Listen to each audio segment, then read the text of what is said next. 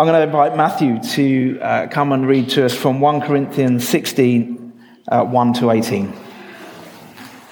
Now, about the collection for the Lord's people. Do what I told Galatian churches to do.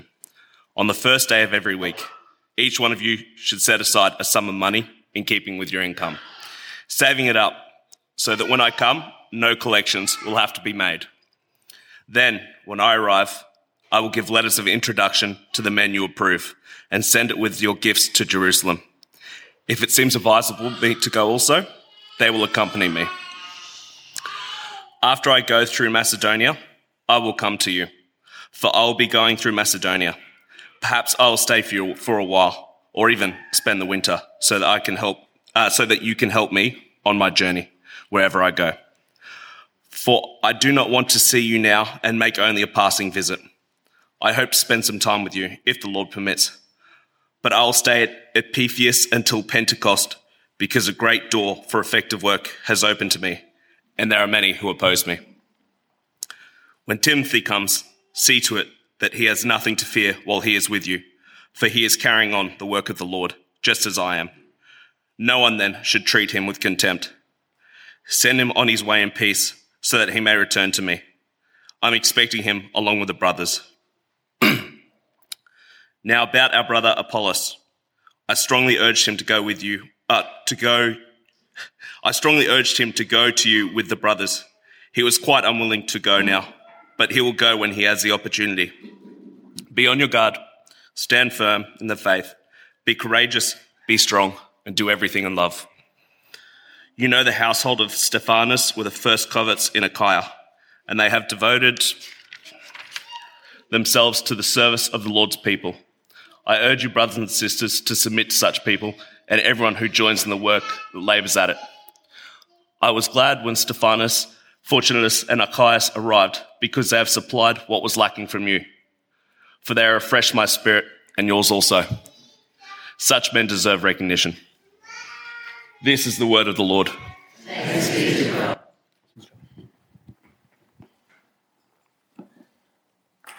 So we've reached the end of our 10-week series focusing on Paul's first letter to the Corinthians.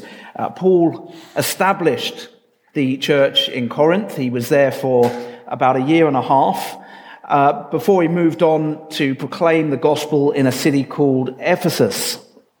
But of course, he was still very invested in the Corinthian church. He loved them. And he started to receive reports that things were not going well in the church in Corinth.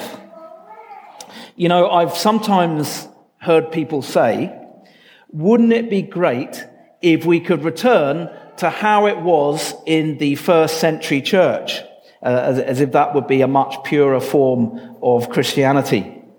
And, well, as we've seen over the last 10 weeks, it wouldn't be great to return to that, because the first century church and the church in Corinth in particular had all kinds of problems. It was a pretty messed up church.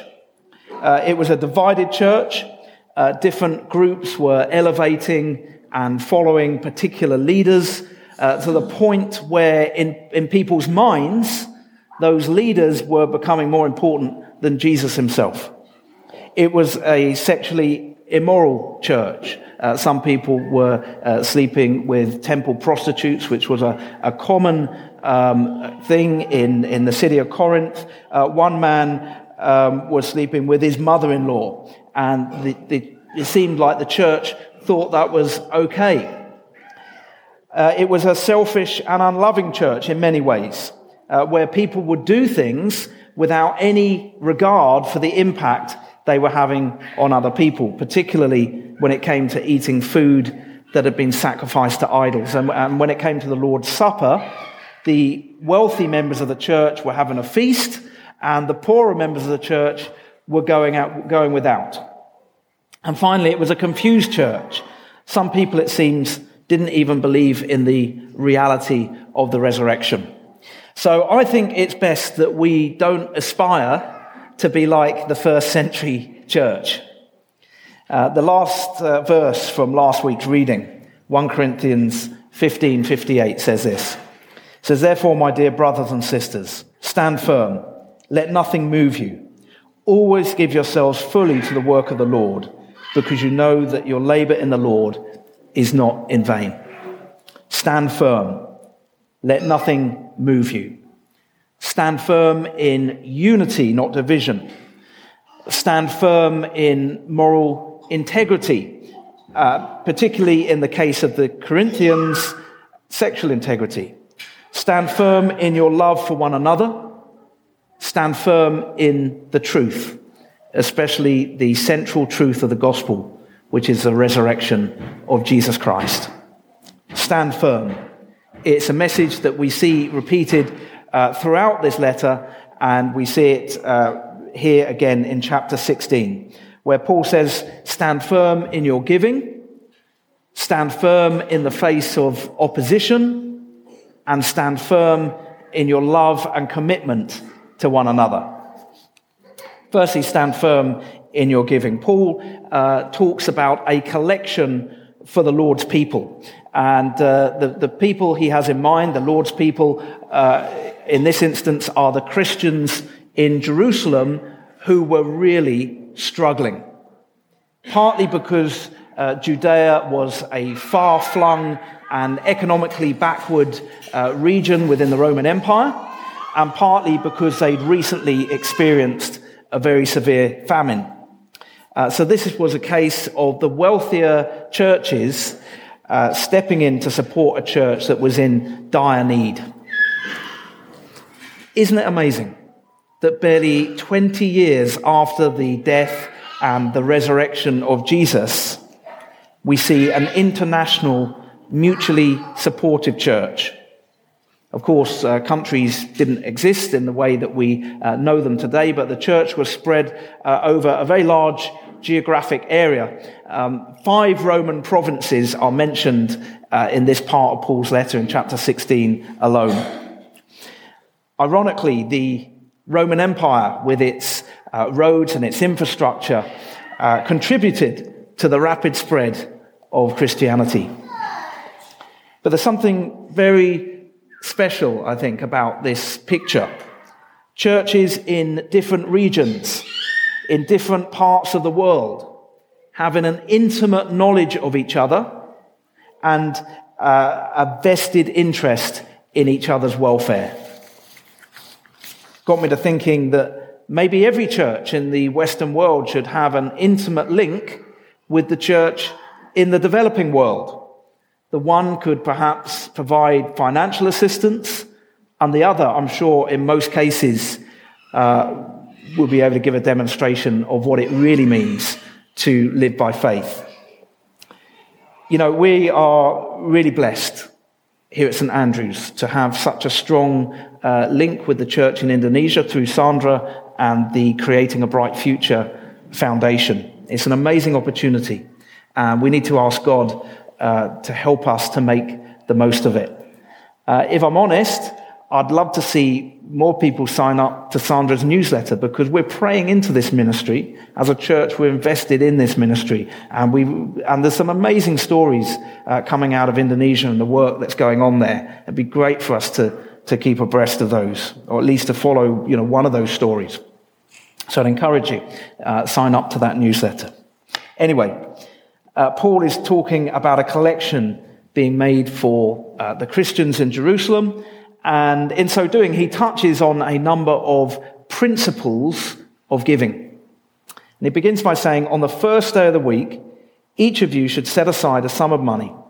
So on the first day of the week, not the last day, but the first day. In other words, giving needs to be a priority. We're to give from what we have, not from what we have left over. And it involves everyone. Paul says, each one of you. He doesn't say those of you with a really high disposable income. He says, each one of you, that's everyone. But he acknowledges that some will be able to give more than others. He says, in keeping with your income.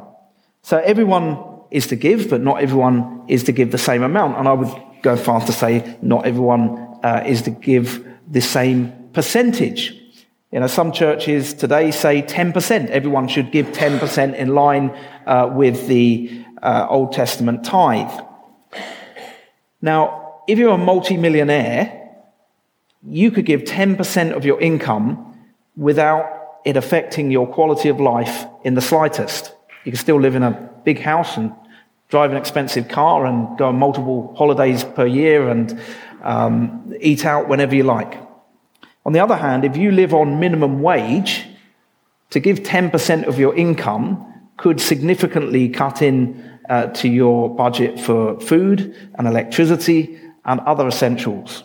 So that 10% rule or guideline that we sometimes hear, it might be proportionate in terms of income, but it's disproportionate in terms of impact.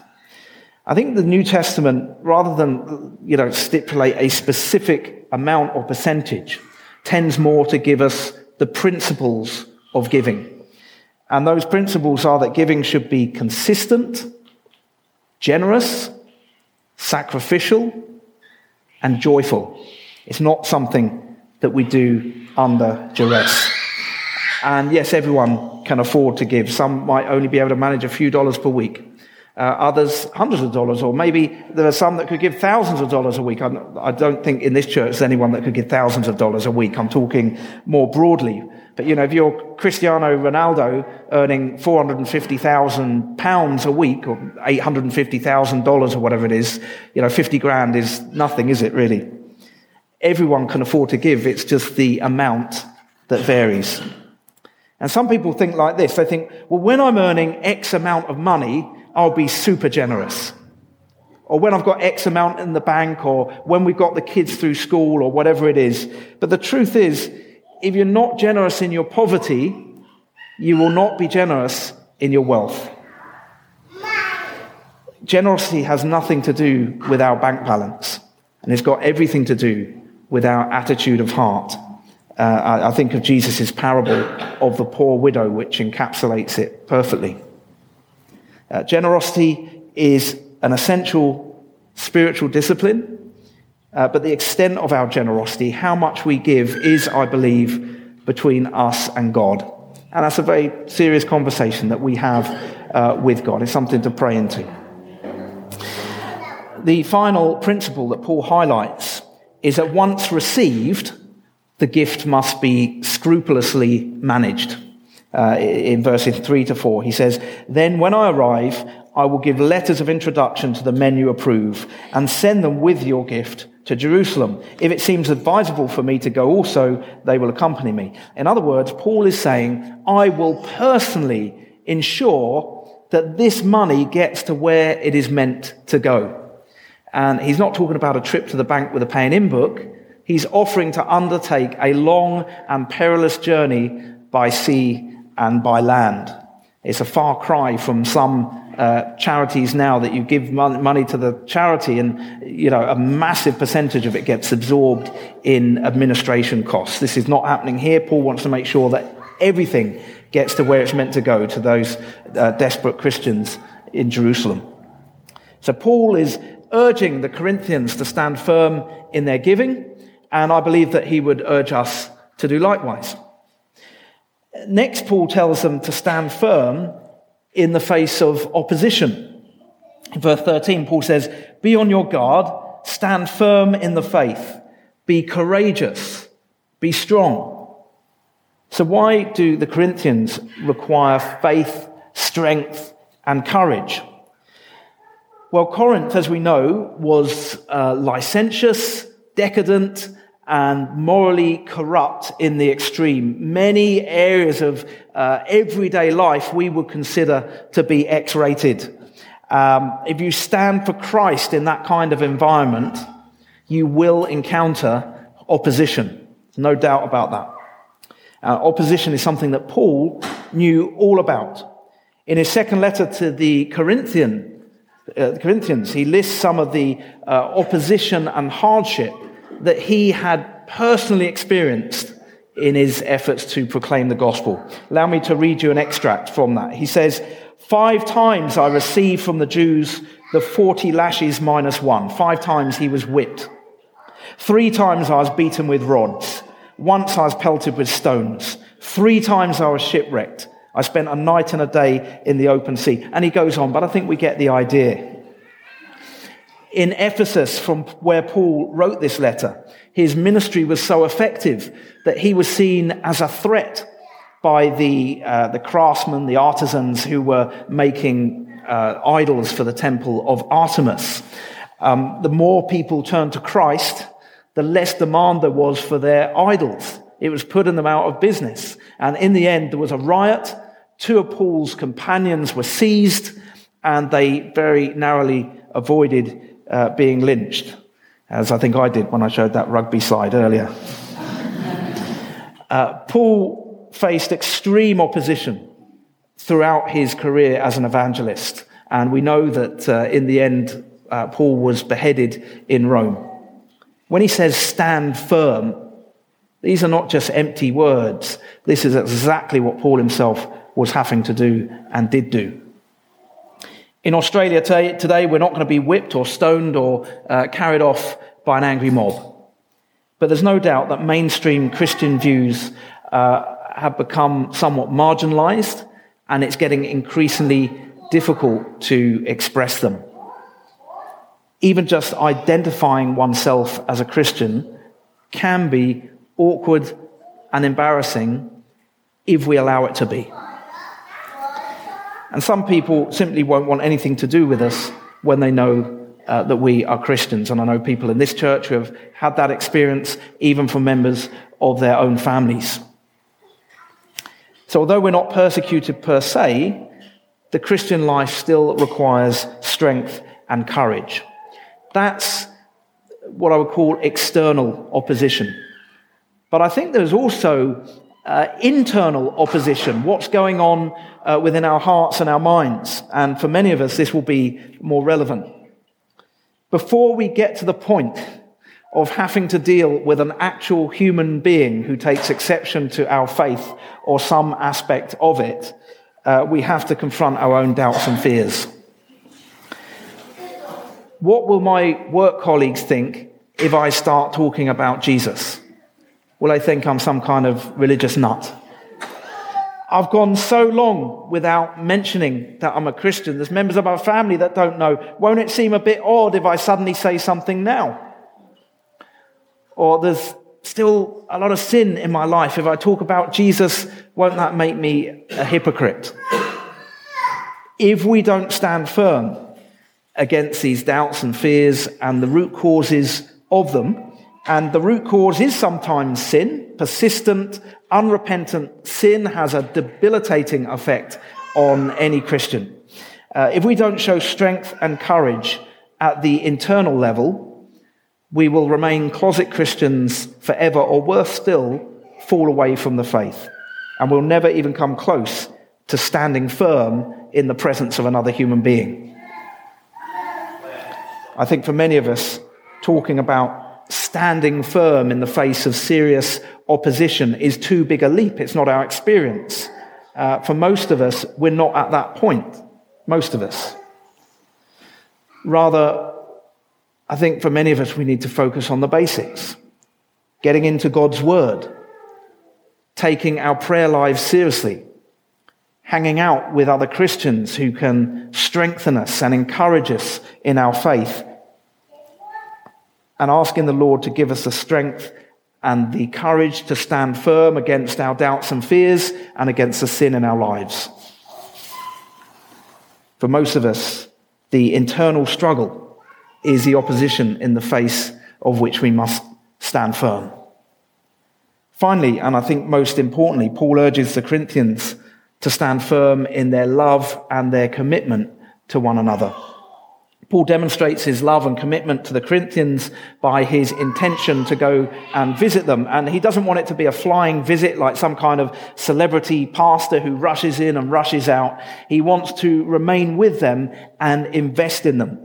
But he's going to stay in Ephesus for a little bit longer because the Lord has opened all kinds of doors to ministry to him there. In the meantime, he sends Timothy because he knows that Timothy will be of huge benefit to the church in Corinth. Timothy was an unlikely leader. He was very young. He was timid. He may have lacked self-confidence, and we know that he was quite unwell. He was quite sickly. But despite all that, He was a wonderful man of God who was instrumental in building the early church. And Paul says, see to it that he has nothing to fear while he is with you. In other words, Paul wants the Corinthians to treat Timothy with love and respect. Paul also wanted to send Apollos, but Apollos didn't feel that it was quite the right time. But clearly, Paul wants to go on supporting the Corinthians in any way that he can. And part of that support is, sending people to them who can encourage them and build them up. And this sharing of human resources, if I can put it that way, was not all one way. Stephanas, Fortunatus, and Achaicus, they all went to visit Paul, and Paul says that they refreshed his spirit. In fact, Paul highlights Stephanas and his household because they devoted themselves to the service of the Lord's people. They were servant-hearted, and they demonstrated their love in practical ways. Interestingly, Paul says, submit to such people. Submit to such people. Jesus gave us the supreme example of servant leadership. And in the New Testament, and this was very countercultural in the first century, but I think still to a certain extent today, this is countercultural. In the New Testament, humility and servanthood are seen as essential leadership characteristics. Humility and servanthood. Leaders must demonstrate love in practical ways. In verse 14, Paul spells it out. He says, do everything in love. So it's so important for us to stand firm in our love and commitment to one another. Getting to know each other outside of church, because there's only so much that you can get out of 20 minutes morning tea. To really know someone, you've got to spend time with them. It's got to be intentional. Perhaps checking in on people when we've not seen them for a period of time. Give them a call, drop them a text, how are you going? Hope everything's all right. Letting them know that we still care about them, we're still thinking of them. Being attuned to the needs of others and offering help. And I wish people would, but often people don't ask for help. And the only way that we're going to know if someone needs assistance, if there's something in their life that we can help with, we only know that if we know the person and we know them quite intimately and there's a level of trust and we know what's going on and we can offer support. Being present when we gather on a Sunday, that is part of our commitment to one another. Do you know that your presence here this morning is a huge encouragement to those around you? Your presence here this morning is a huge encouragement to those around you. And we miss you when you're not here. So we must stand firm in our love and commitment to one another. We stand firm in the face of opposition. And not just external opposition, human beings, but actually the stuff that's going on in our own heart and minds. And we must stand firm in our giving. That's how Paul ends his first letter to the Corinthians. He makes these three final points in the last chapter. And his exhortations are still equally relevant to us 2,000 years later. Let's pray. Heavenly Father, we recognize that there are so many sort of forces and factors that can work to pull us away from you, to divert our attention, to challenge our priorities, to lead us astray. Father, Paul says it's a fight, the good fight. It is a fight to stay on track, to stand firm. But we pray that we will be resolved to standing firm in our faith, to standing firm as Christians in every environment, so that we are the same person at home and at work and in church and wherever we happen to be. Help us, Lord, to stand firm, to be the people and the church that you have called us to be. And we ask this in Jesus' name. Amen.